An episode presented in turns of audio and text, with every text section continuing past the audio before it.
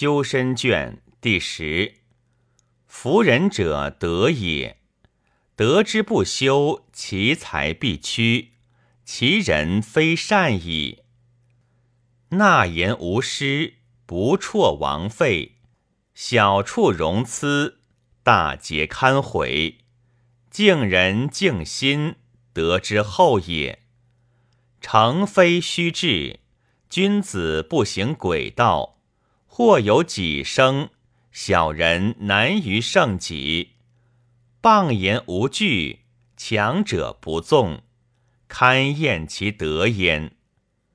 不察其德，非识人也；识而勿用，非大德矣。